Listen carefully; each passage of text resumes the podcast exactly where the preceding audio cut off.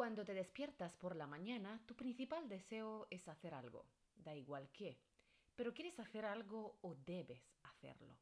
Seguir durmiendo o levantarte, encender la televisión o animarte con un poco de música, abrir la ventana o bajar la persiana, coger el móvil o dar la espalda a la mesilla, abrir los ojos o volver a cerrarlos, levantarte como una bala o estirarte como una marmota, pensar en el trabajo que tienes por hacer o en la juerga del fin de semana.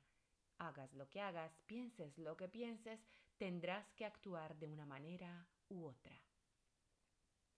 Nuestra vida está llena de acciones placenteras o menos placenteras, rutinarias o interesantes, absurdas o lógicas. Ahora para y piensa, ¿cuántas veces al día estás a solas contigo mismo, pensando y hablando contigo mismo y solamente contigo.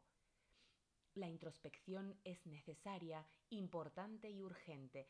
Estamos perdiendo el contacto con nosotros mismos porque estamos perdiendo nuestra propia identidad. Estamos bombardeados de tanta información irrelevante y superficial, pero insistente y acaparadora, que apenas nos reconocemos a nosotros mismos.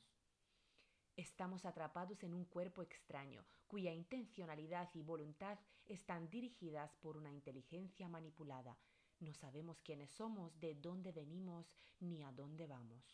Hemos perdido el norte, el sur y todas las coordenadas porque perdimos primeramente nuestra cabeza entre tanto cableado tecnológico y noticias efímeras, bromas sin sentido, chistes malos, feminismo, movimientos radicales, odio, lobbies.